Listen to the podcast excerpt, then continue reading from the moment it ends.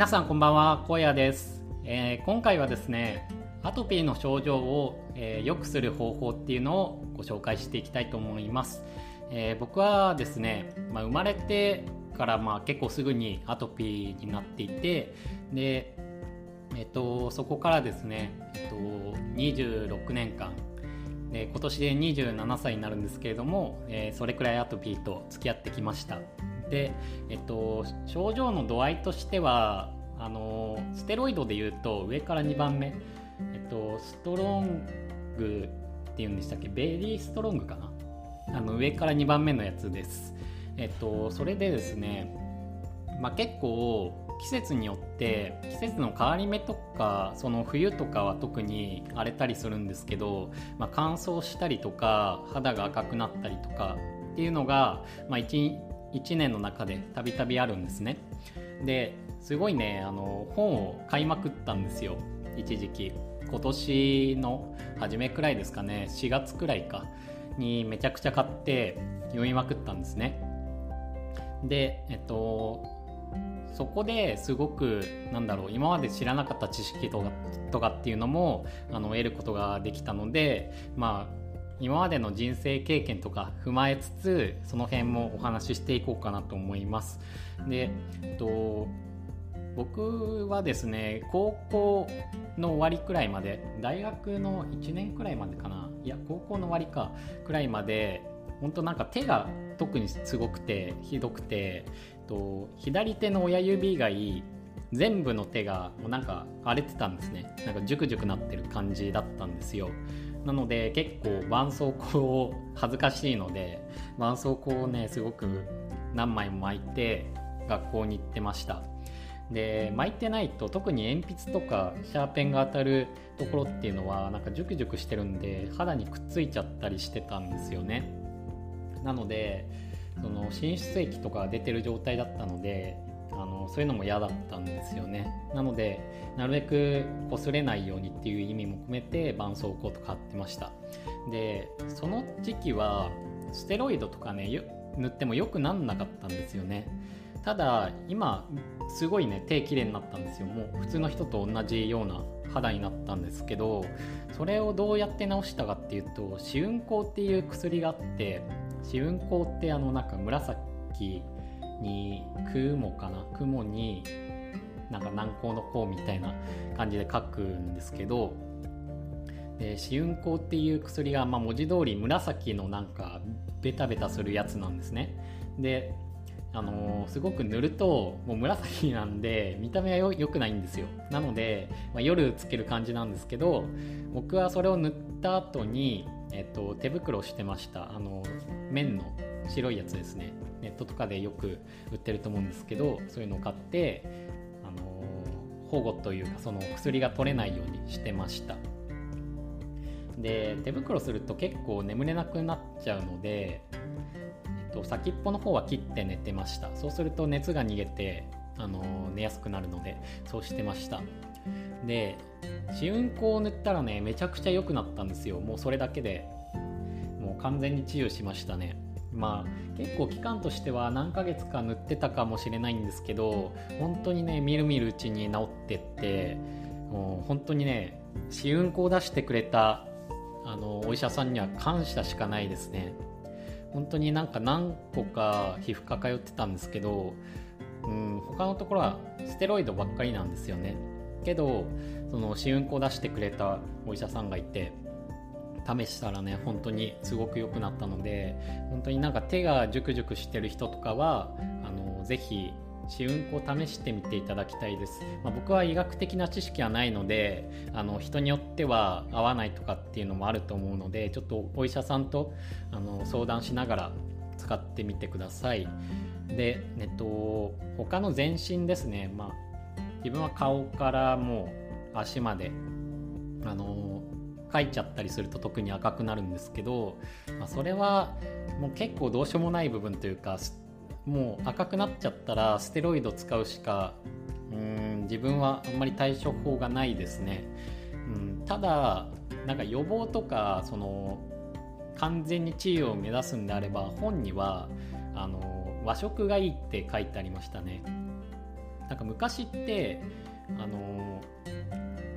アトピーって少なかったらしいんですよ。けどその洋食とか、まあ、中華とかそういう外食外国のあの食事が入ってきた時期と重なってそのアトピーの症状発症数っていうのがすごいなんか右肩上がりで増えてったらしいんですよね。なので和食に戻せばあのアトピーの症状は改善するっていう唱えてる人は結構いてでお医者さんの中でもそれをなんか個人的に実験して証明してる人とかもいるんですよね。まあ、大々的にあのなんだろうちゃんとした公の実験とかでちゃんと解明されてないのであのそれをお医者さんが和食にしてくださいとかっていうことはないんですけどガイドラインで決められてるのでそういうふうにはないんですけどあのそういう個人的に出てる本とかを見ると和食がいいって書いてありますね。で特に魚ですね。魚のに含まれてる、D、DHA だっけ？DHA となんだっけ？EPA でしたっけ？なんかそんな感じのやつが含まれててそのそれがいいんですよ。なんか炎症を収める効果があってまずそれですね。魚を取る。なるべく取るっていうのとあとはえー、っとなんだっけな緑黄色野菜ですねを取る。あとは海藻ですね海藻。うん。海藻にもその DHA とかが含まれてるのでそれを取る。であとはえっと油ですね。油が一般的に売ってる油ってほとんどがもう良くなくてあエゴマ油とかサラダ油とかあエゴマ油はいいんだっけな。ちょっとちょっと忘れちゃった。すいません。えっとサラダ油とか良くないんですね。とにかく。いろいろなあの名称の油ってあると思うんですけど。でいいのがアマニ油とかですね。アマニ油とエゴマ油もいいんだっけな。だったと思います。確か多分エゴマ油とアマニ油だったと思います。アマニ油は絶対いいですね。これがオメガ3っていう成分成分が入ってるんですよ。でオメガ3が炎症を抑える効果があるんであのこれを取るといいです、うん、この油っていうのは加熱処理はしちゃいけないんですけどなのでドレッあのドレッシング感覚で生野菜とかにかけるといいんですけど、まあ、それを小さじ1杯とか1日取るっていう感じですね。自分も一時期やってたんですけどこういうのがいいみたいです。まあバランスのいい食事っていうのがいいですね。その和食で。するのがいいのかなっていうふうに思います。でなるべく、えっと、ご飯とかパンですね。はあんまり食べない方がいいみたいです。なるべく量を少なくして、まあ、できれば、えっと、パンとかでも白いパンじゃなくてえっとブランパンっていうんですかね。そのなんだっけな。ちょっと最近見てないのでちょっと記憶があやふやなんですけどなんかあるじゃないですか。茶色いパン。とかの方がいいですね。でまあご飯についてはまあ、白米よりも玄米の方がいいような気もするんですけど玄米は玄米で結構胃腸に負担がかかるみたいで消化があんま良くないんですよね。なので結構意見が分かれてるみたいです。うん。まあとにかく量はそんなに取るのはやめた方がいいんじゃないかなっていうふうに思います。で、まあ、僕が個人的に違う本なんですけどいいなって思ったのは1日2食にすることですね。昼と夜とかだけにするっていうのが結構いいなって感じました。で2食にするとあの体の中の細胞っていうのが生まれ変わるんですよね。その1日3食だと胃腸って休まらないんですよ。でそうするとあの処理しきれない部分っていうのがなんか悪玉のものがその炎症物質みたいなのが、えっ、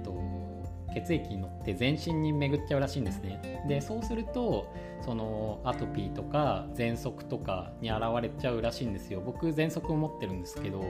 うん、なんかそういうのが大元の原因じゃないかって言われたりしてるんで僕は最近2食にしてます。で2食にして何ヶ月か経つんですけど結構赤み減ったかなって思いますね。うんまあ、これが原これが原因というか要因なのかわからないんですけど、うん、結構一時期ひどかったので、まあ、それがちょっと収まってきたのである程度は効果あるのかなっていうふうに思ってます。で、まあ、あとは結構知ってる方はいると思うんですけど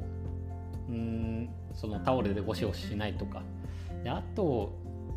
はですねシャワーヘッドを変えるといいですね。シャワーヘッドをなんだっけ、えっと、塩素除去ですね。塩素除去のシャワーが Amazon とかで売ってるんでそれを付け替えると結構ねあのかゆみが収まります、うん、で、えっと、湯船もできればビタミン C の錠剤みたいのが売ってるんでそれを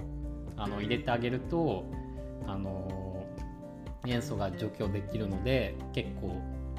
あのいいです、うん、痒くなりづらいですであとはお湯の温度を下げるとかですねやっぱり熱くなっちゃうと痒くなっちゃうのでそういうのを防ぐのがいいんじゃないかなっていうふうに思います。であとは布団のダニを取ったりとかですねあの掃除機で。この辺がいいんじゃないかなっていうふうに思います。うんくらいですかね、まあ、あとは亜鉛とかを飲むとそのかゆみっていうのがちょっと収まるみたいですね。うん。っていうくらいかな。